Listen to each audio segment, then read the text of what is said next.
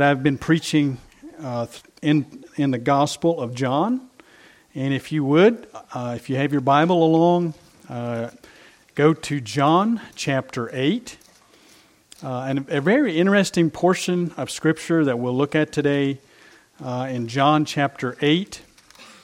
Um, and uh, it'll be very, if you don't remember what John 8, verses 1 through 11, when you open and look at it, it'll you will be uh, reminded very quickly that it is the occasion where the Pharisees drug. I, I should say I, I would expect that it was probably drug this woman um, before uh, Christ, and uh, a very interesting passage, and I would love to. Um, open it up, and that's what we will endeavor to do here in the next little bit. So, John chapter 8, if you would follow, we'll be reading from verse 1 through verse 11. Interesting that how this how this ends. Um, my Bible doesn't even have a verse one here. It goes from fifty three through verse to verse two. It's a little interesting uh, what went. I'm not sure why that is this way, but uh, let's read, and I think I'll begin in verse 53 of chapter 7. And everyone went to his own house, but Jesus went to the Mount of Olives. It's chapter 8, verse 2. Now, early in the morning, he came again into the temple, and all the people came to him. And he sat down and taught them. Then the scribes and the Pharisees brought to him a woman caught in adultery. And when they had set her in the midst, they said to him, Teacher, this woman was caught in adultery in the very act. Now Moses in the law commanded us that such should be stoned. But what do you say? This they said, testing him, that they might have something of which to accuse him. But Jesus stooped down and wrote on the ground with his finger, as though he did not hear them. So when they continued asking him, he raised himself up and said to them, He who is without sin among you, let him throw a stone at her first. And again he stooped down and wrote on the ground. Then those who heard it, being convicted by their conscience, went out one by one, beginning with the oldest even to the last, and Jesus was left alone and the woman standing in the midst. When Jesus had raised himself up and saw no one but the woman, he said to her, Woman, where are those accusers of yours? Has no one condemned you? She said, No one, Lord. And Jesus said to her, Neither do I condemn you.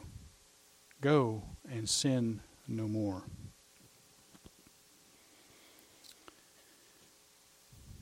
Well,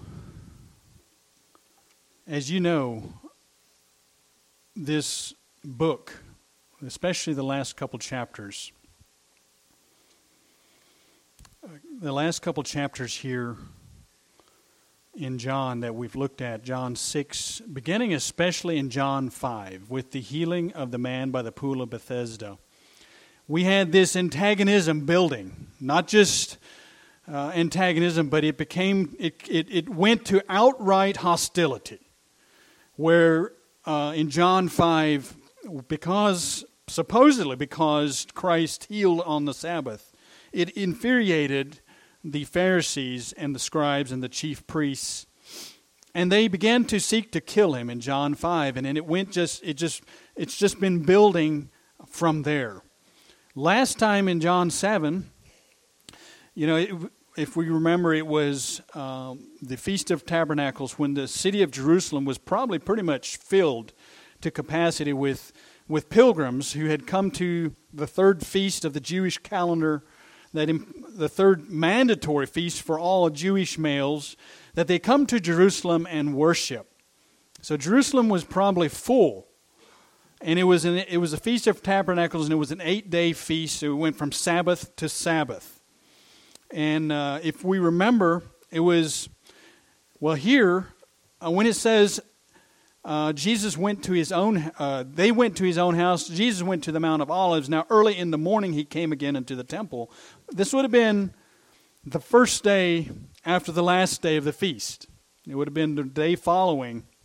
And, uh, and if you remember in John 7, verse 37, it was on the last day, that great day of the feast, that Jesus stood and cried out, saying, If anyone is thirsty, let him come to me and drink.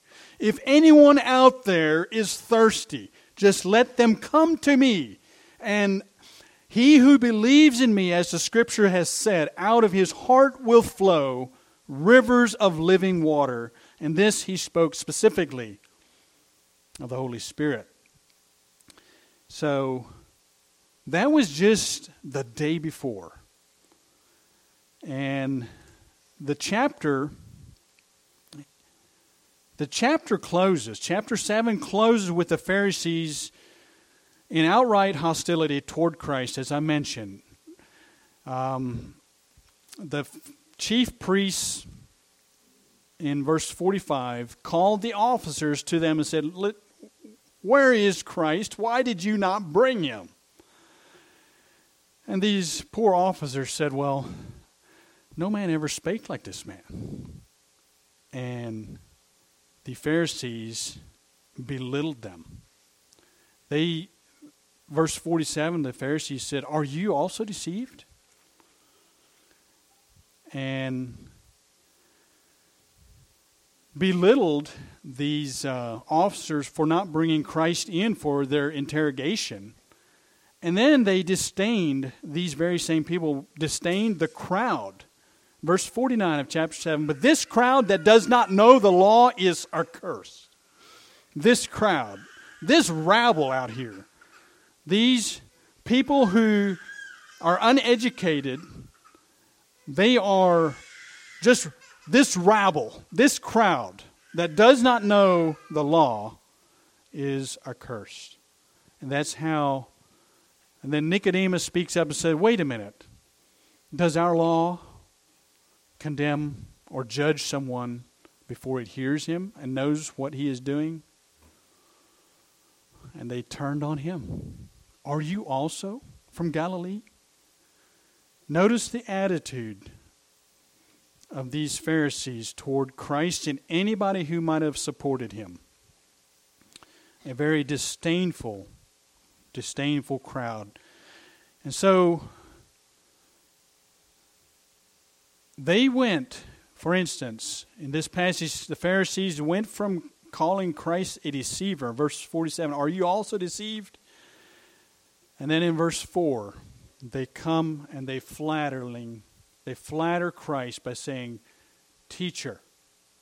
They give him a, a term of honor, teacher. And we know that their heart was not anywhere in that. It was just that they were wanting to flatter him teacher. And so, chapter 8 opens now with Jesus completely undeterred by this opposition from the Jewish people.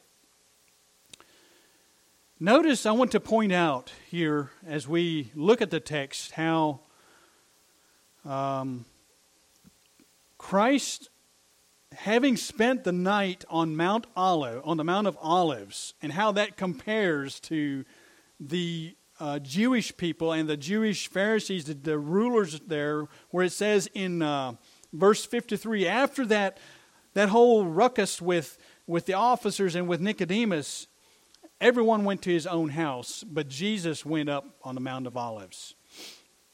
And truly, it doesn't seem like Jesus had any friends who were either loyal enough or courageous enough to offer him a place for the night. And he often went up on this Mount of Olives while everyone else here went to his own house. Christ went to the Mount of Olives. And maybe he had a booth, you know, this feast of booths It was a the Feast of Tabernacles was a was a a commemoration of the children of Israel coming through the wilderness, and maybe he had a booth that the disciples had set up, and this these little booths would have been little stick frames, little little tent like things that they would have spent the time in to commemorate their wilderness wanderings. Maybe he went to one of those on the Mount of Olives. We don't know. But early in the morning, he comes back off the mountain, back to the temple, and all the people come to him, and he sat down and taught the people. We have Christ here completely opposed by religion, opposed by the Pharisees and those in authority, but he takes his ministry seriously. And is early in the morning we see our Savior engaged with these people.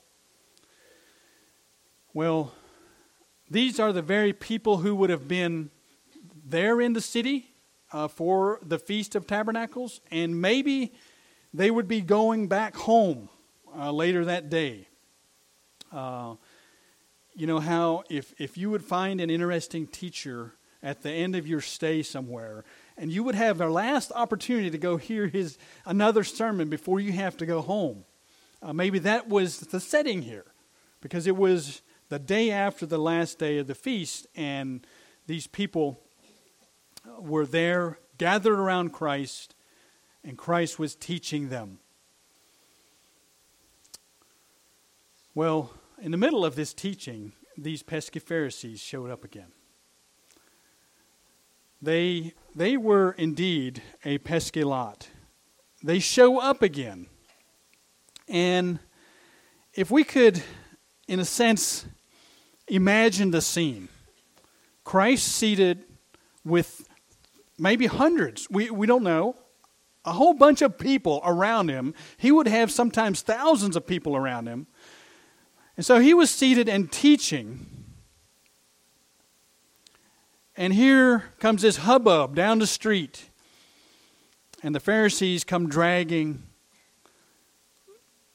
their latest victim. Brought him this woman caught in adultery and set her right in the midst, right dead center, right in front and they said to him, Teacher, this woman was caught in adultery in the very act, presumably alone. Can you imagine? Do you think these Pharisees were really that concerned about the sin of this woman? I mean, if they were zealous for sin, where was the man? I mean, no, they weren't concerned about the sin they were, and we see here, the text reveals that they had an ulterior motive in trying to nail Christ, to uh, test him, to get a, a word, to get him to commit to either the law of Moses and, and, uh, and its strict adherence, or they wanted him to say, you know, maybe follow what they perceived to be his leniency and not be true to what God had given the people of Israel. Well, they brought this woman and said, Teacher. You know, just interrupting his teaching. Can you imagine the scene? And this poor woman with her head hanging, caught in, in a very egregious sin. And if, if, if, you, if, if we don't get anything else from this passage, then let us, let us get the gist of this passage and that it is primarily teaching us about sin. It is teaching us how what our attitude should be towards sin as we learn how our Savior dealt with this sin. Well, very interestingly, the Pharisees were using the law as a cover. And I want to, and, and Brother Neil brought this passage out in uh, 1 Corinthians 13, where it says that love, I think it's in verse 6, and I, I don't have the reference here, I could turn to that. But the love does not rejoice in iniquity, but rejoices in the truth.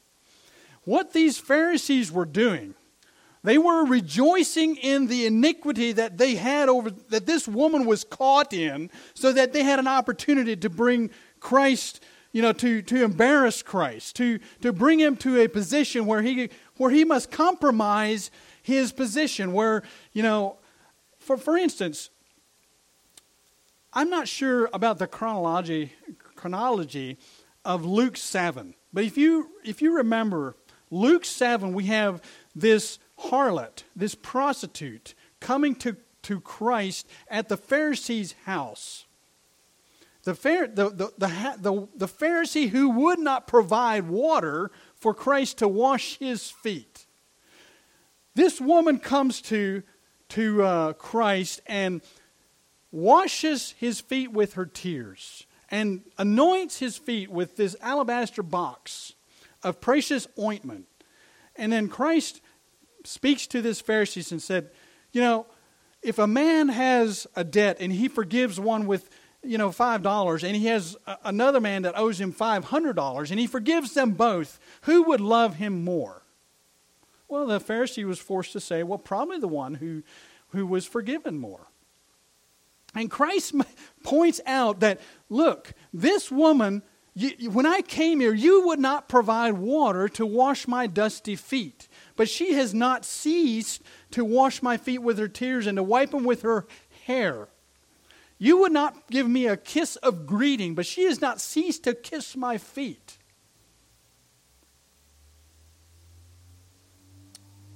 Then he says,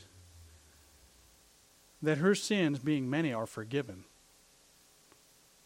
You know, he makes the point very clearly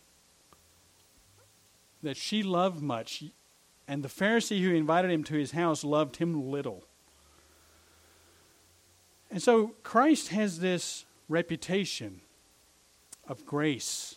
He has this reputation of love and compassion and mercy, even amongst the Pharisees.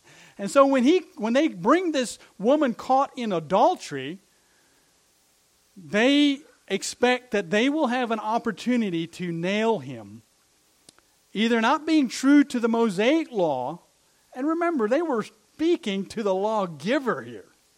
Isn't it amazing? They were literally speaking to God who had given the law. And so they say, they expect that they can nail him. Notice what they say. Now, Moses in the law commanded us that such should be stoned.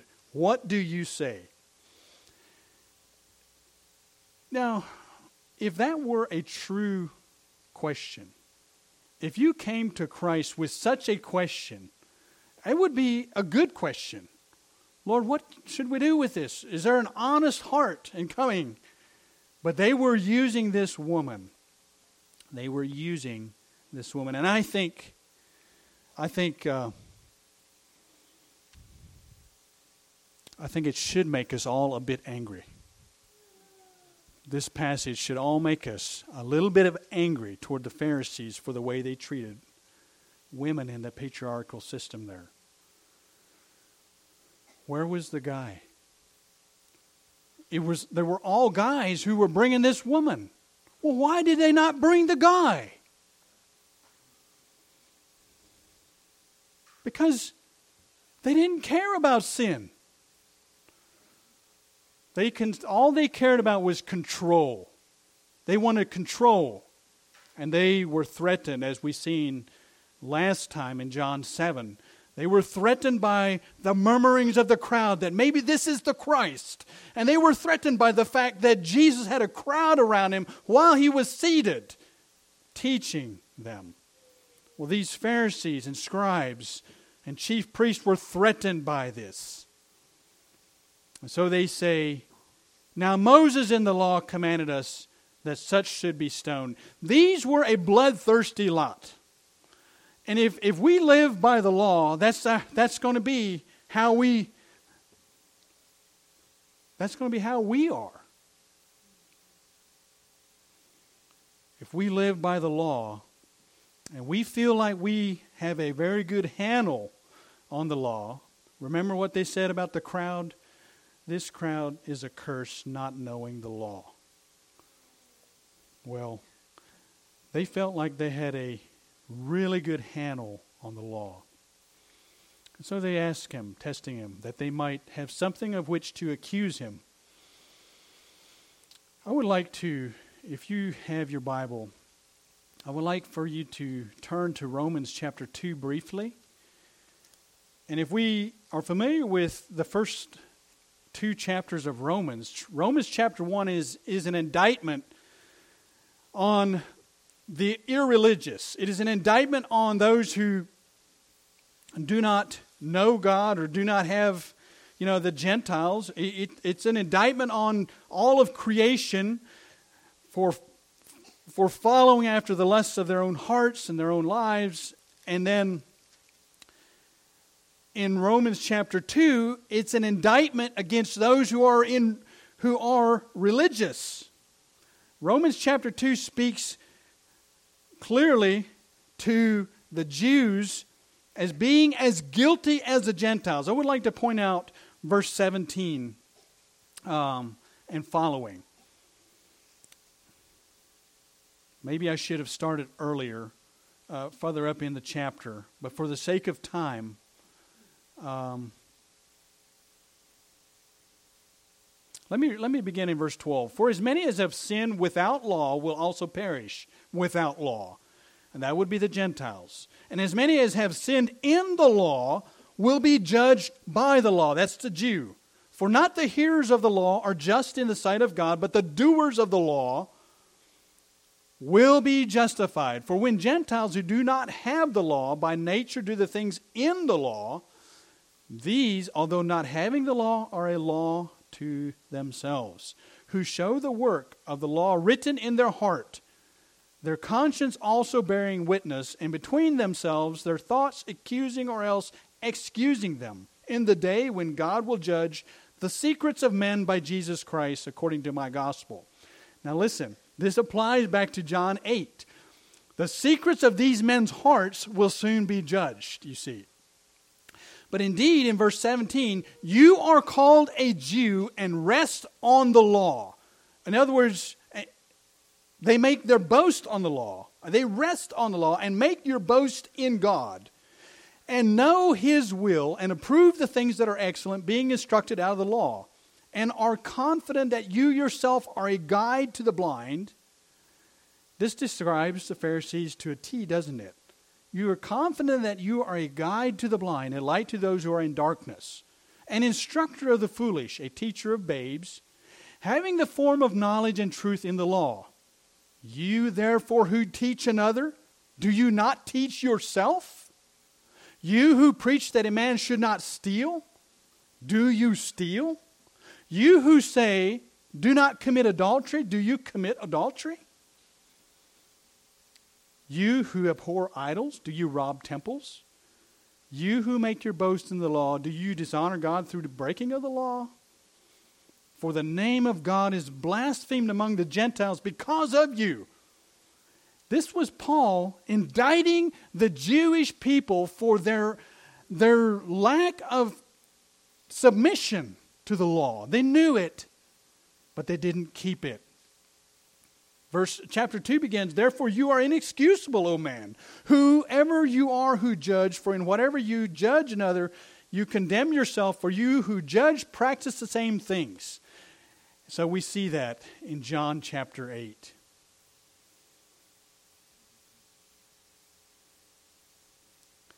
Now, it's not recorded anywhere in Scripture that Jesus wrote anything anywhere else. It's interesting, there's a lot of conjecture maybe of what actually he wrote on the ground. But just think with me. But Jesus stooped down and wrote on the ground with his finger, as though he did not hear them, almost like he was ignoring them. They came with this, with this woman, and they had this sin. It's almost like, like we hear sometimes. This seems so childish to us. You know, our children might come, oh, you know, and say, well, little Susan might say, well, Jimmy ate a bite out of my apple. And, you know, they, they bring this accusation. And then we find out that, that, that she stole the apple from him first. You, you know, it's, it's just a childish accusation. You know, I had to think of Satan himself is called the accuser of the brethren. And here we have this woman who is accused and rightfully so. I had to think this morning after I shared out of John 8. You know, the law pronounces us all guilty. And the no condemnation is not because there's not a guilty charge. The, the freedom we have is not because we were acquitted. We were guilty as charged. We were not acquitted. The judge didn't say, "Oh, you know, no, we, are just going to we're going to acquit. Uh, we, we're we're not going to charge." No. The sentence was paid by another. You see, and so here, the law stated that this woman should die. The Pharisees were all over it. They wanted to bring this to pass. Well, whenever Jesus ignored them, can you imagine what was going on in their minds? He was seated at the time. And I think he, he was seated and he just reached down with his finger in the dust. And he was writing something in the dust. No one knows except him what he wrote. But can you imagine what was going on in the minds of the listeners, of those who had come? And they said, What do you say? And so he wrote,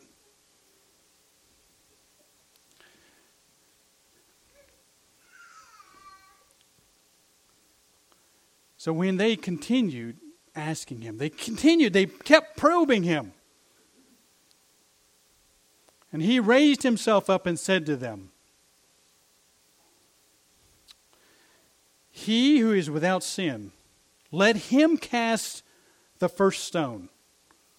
Let him throw it first. And actually, it was in the law that the witnesses were supposed to be the first to throw a stone.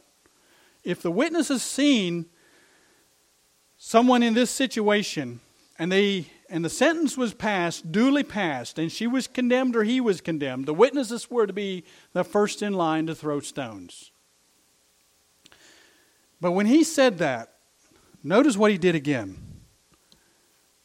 He who is without sin among you, let him throw a stone at her first. And again he stooped down and wrote on the ground. And when he said that,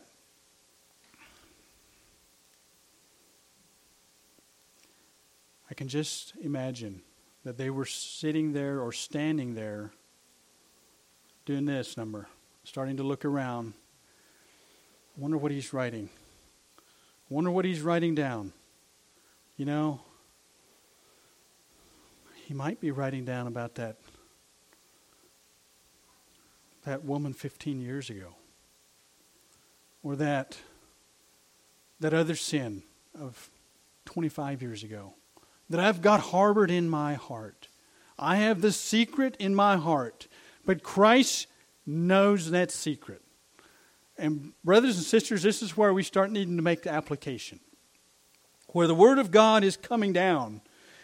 And, you know, he, he writes again on the, on the ground. And I think he may have just been, maybe he was writing, there's some tradition that thinks maybe he was writing their sins on the ground. Because he knew that they were sinners. And he knew fully that they were they were even vile sinners, as bad or worse than the woman that they brought.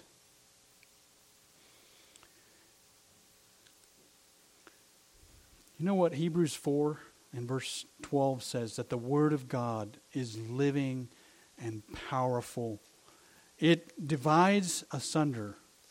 Let me read this.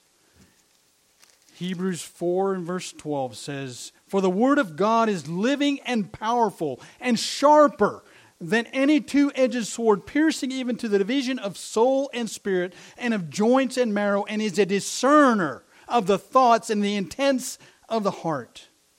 And there is no creature hidden from his sight, for all things are naked and open to the eyes of him uh, to whom we must give account. These Pharisees, their sin was as front and center as the clothes that they were wearing. Christ knew them intimately, very clearly. He could have wrote every sin down that they had committed. And when he said this to them, let him who is without sin, let him be the one who throws this stone. Now, let me ask you, as we think about this passage, was Christ being lenient toward this woman's sin?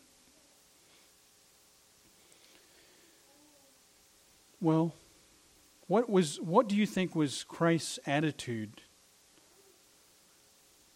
toward sin here? Was he excusing this woman? There's no indication that he in any way said that she's not guilty. I want to point out that Christ actually uncovered more sin. He showed these Pharisees themselves. And the Pharisees, the reason they left is he was they were afraid that he would begin to show them to each other. The conscience inside them is something that that differentiates us from, from the animals. We have a reasoning conscience. And God uses that conscience to convict us of sin. And here, it doesn't matter whether you are a believer or an unbeliever. They were acquainted with the law, and that's all that you need for that conscience to convict you. If you know what is to do good and you don't do it, it's sin. And that conscience kicks in. So whenever he said, Let him who is without sin among you, let him throw a stone at her first, and he stooped and wrote on the ground again. And because he was doing that, he was giving them an object lesson, a picture for them to think about. Oh no, he's writing down what I have done. And their conscience convicted them. And lest that they should be exposed to one another and to the crowd, they snuck out. They left. Brothers and sisters, if you have an opportunity to come under the conviction of the Word of God and you sneak out, you have heaped up for yourselves a lot of trouble. These men were brought to the acknowledgement of their sin. What did they do? They snuck away. They were ashamed. They were ashamed. It's, it's a little bit like, like one commentary, if you read in uh, Genesis 38 about that sordid affair with Judah and the prostitute.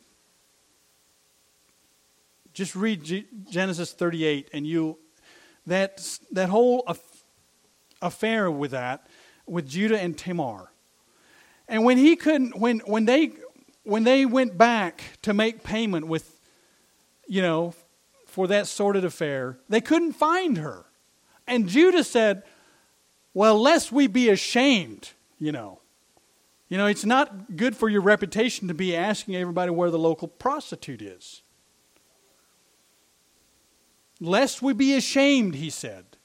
That's exactly what this the same attitude. Here the Pharisees, lest we be ashamed, brought to shame before this crowd, we will sneak out, we will not deal with this sin.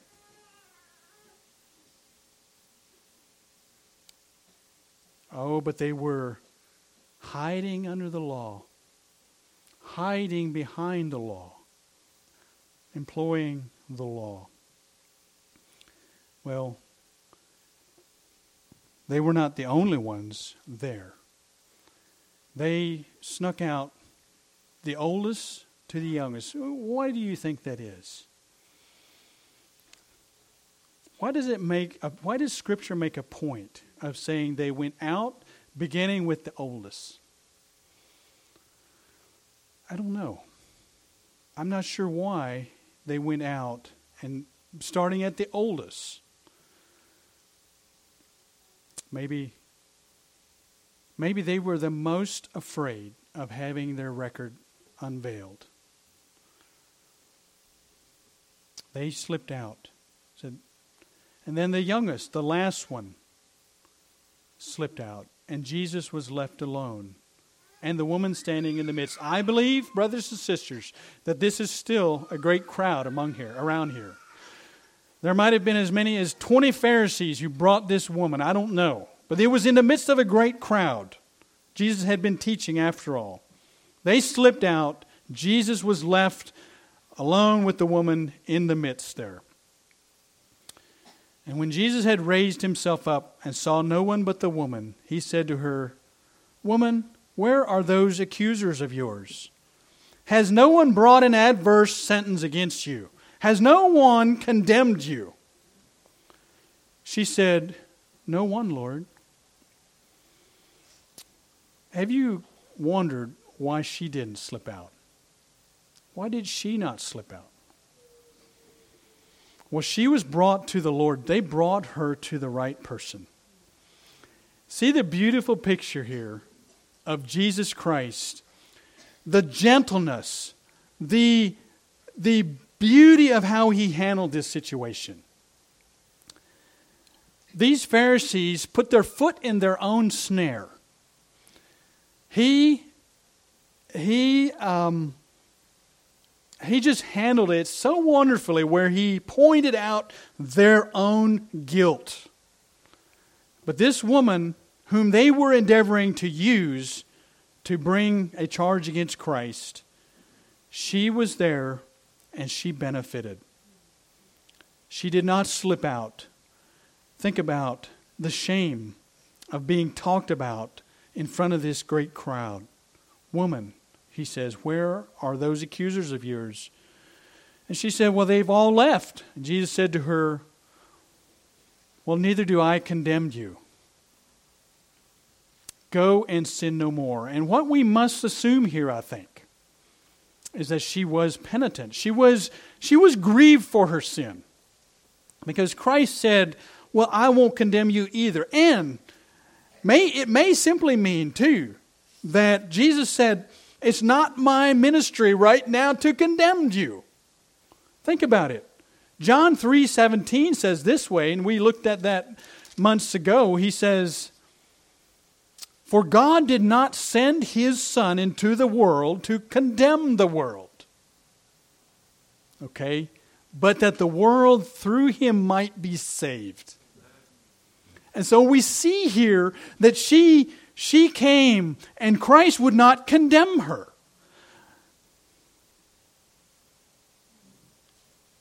She was condemned by the law. But Christ saved her from the penalty of the law. He saved her from the penalty of the law. Now, I would like to just simply spend a little time in application as we think about our attitude toward those of us who sin. Not that we should make any excuse for sin. I am blessed when I can come here and share my own sin. I am blessed when others of my brothers are willing to, to share their sin with me. The, the, the truth of it of the matter is, brothers and sisters, we have sin. We have sin. What about what would Christ's attitude be toward our sin? He would say, Well, neither do I condemn you, but go and sin no more. The reason he could say, Neither do I condemn you, is because he was within a few, probably within about six months of paying for her sin. He was within six months of the cross at this point, and he was going to pay for her sin.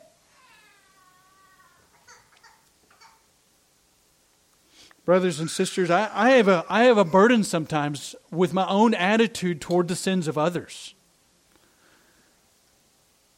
It's as sometimes I, I feel like I'm like these Pharisees. We drag them out, we talk about them with no desire to do anything but justify myself. That's why we talk about the sins of others a lot of times. Brothers and sisters, we, when we do that, we rejoice in iniquity. It is rejoicing in iniquity. I am, I am, I'm glad I've got somebody else that's worse than me. That's kind of what we're talking about. We have that kind of that kind of mentality, I'm afraid, sometimes. I, I think I do.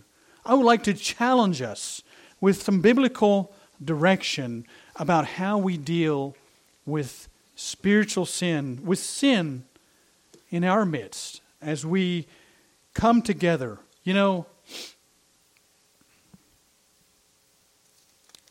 before you give that prayer request for sin, ask yourself what's my motive? What's my motive for sharing the sin of my brother? Is it right for you to do that? Are you tempted to speak about the sin of another to someone else, not to the person who has sinned, but to someone else? Stop and ask yourself is this gossip? Is this rejoicing in iniquity? Or is it love? Is it love? I want to, if you would, turn to Galatians chapter 6. As we finish out here, I want to point at a few different passages of Scripture that speak into how the church should be, what our attitude be, should be toward one another as we encounter sin in our brothers' lives. Remember the beautiful example of Christ in John 8. And let us look at Galatians 6 and verse 1. Brethren, if a man is overtaken, now this word overtaken is simply means he's caught. If, if a sin or trespass has caught someone, I don't think it means if someone is caught sinning. No, I think it means that someone that that this if a, if sin has overtaken anyone, brothers and sisters, sometimes in our in our fleeing of sin, sometimes we fall and sin overtakes us, doesn't it? Brethren, if a man is overtaken in any trespass, it says in any trespass, you who are spiritual. Now that's an interesting thought. You who are controlled by the Spirit of God, you who are living in the Holy Spirit blessing, you who are alive by the Spirit, you who are walking in the Spirit, you who are spiritual, restore. Restore such a one in the spirit of gentleness considering yourselves, lest you also be tempted. The Pharisees said, Those people who don't know the law, they're accursed. This is the attitude. There, but for the grace of God, go I. That's the attitude of Galatians 6 1. There, but for the grace of God, go I. As I think it was um, Matthew Henry that said, the attitude is I was either once that, or I am that, or I could be that. You see, we, we could, we could, we, we, we recognize our propensity for falling.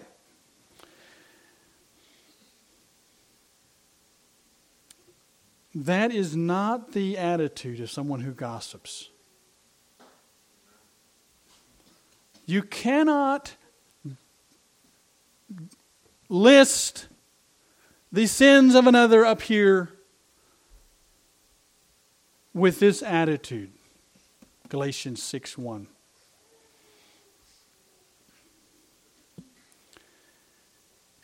But a spirit of gentleness, considering yourselves, lest ye also be tempted, bearing one another's burdens. What a beautiful picture. Someone falls in sin, and you come along, brothers and sisters, picking them up, encouraging them, blessing them, saying, You know, brother, you know, sister, I, I have fallen in this way myself. Here's how I got the victory. Here is how I was blessed. Here's how I was enabled to grow past this, to deal with this. See,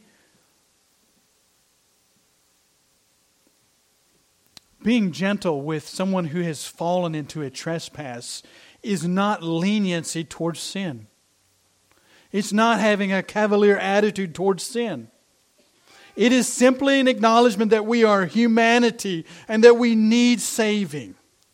We need grace, as we heard this morning. We need God's grace and forgiveness. And so we bear one another's burdens and so fulfill the law of Christ. I think, so fulfill the principle that governs the kingdom of God. We see how Christ dealt with this adulterous woman. And we see how he uncovered the sin of the Pharisees. He was strong against sin. But notice verse 3 For if anyone thinks himself to be something, when he is nothing. Now, that's not politically, politically correct today, is it? it's all about self esteem, self glorification, speak, speak great words, swelling words of, of, of uh, commendation, speak life, all these things. Listen, the Word of God says when you think about yourself in such a way, for if anyone thinks himself to be something when he is nothing, he deceives himself. Uh, just, this is just in our face, isn't it? It should humble us. When the Word of God, He says, listen, you're not all that you're cracked up to be. You're not all that you think yourself to be. And if you think yourself to be something, you're deceiving yourself. You're deceiving yourself. But let each one examine his own work. Verse 4. And then he will have rejoicing in himself alone. I think what this is saying is that you look at your own life. You consider whether you are having God's grace functioning in your life, whether you are gaining the victory. And then you can rejoice in your life, in what God is doing for you. Examine your own work, examine your own life, and not another. For each one shall bear his own load. You will bear, you have enough of a load to take care of yourself. Without considering what other people are struggling with in condemnation. You put an adverse sentence on someone else. You have enough of a load to carry yourself. I think that is what we're saying here. It's not, notice, it's, it's not a contradiction of verse 2 where it says, Bear one another's burdens and so fulfill the law of Christ. Here in verse 5, it is, You have your own responsibility, you have your own row to hoe. Take care of the weeds in your row, and then you should also have an attitude of, of caring for another. But you have enough sin in your own life to deal with. Uh, we have Hebrews 12. We're just about to close here. Hebrews 12 in verse 12 and 13. And this is a quotation from Isaiah 35. And if you have an opportunity to read Isaiah 35, I was blessed by reading. This is a quotation from Isaiah 35.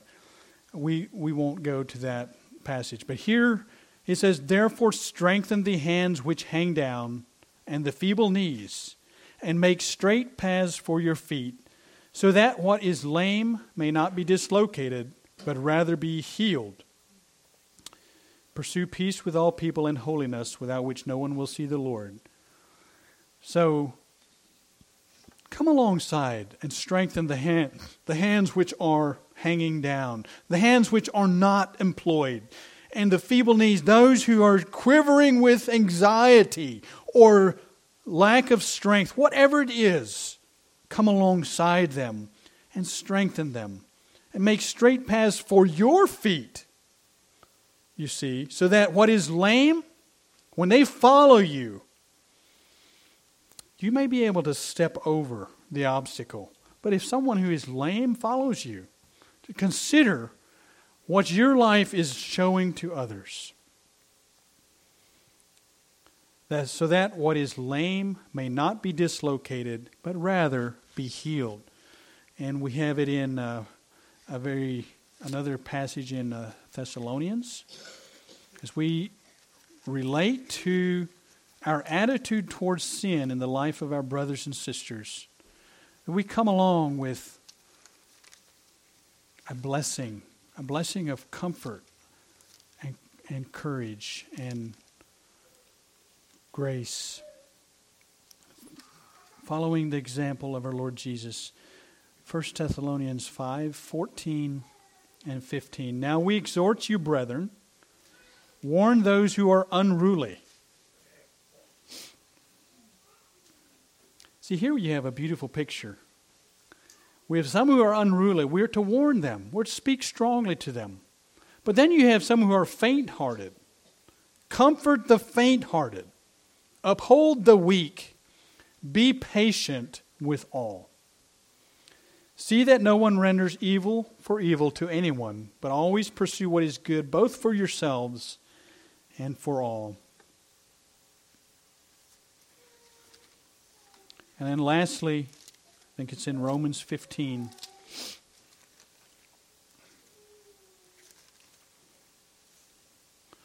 Verses 1 and 2.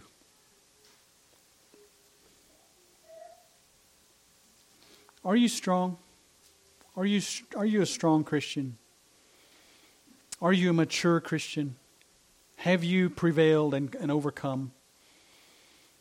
If you have, you do not have a, an attitude of disdain like the Pharisees do.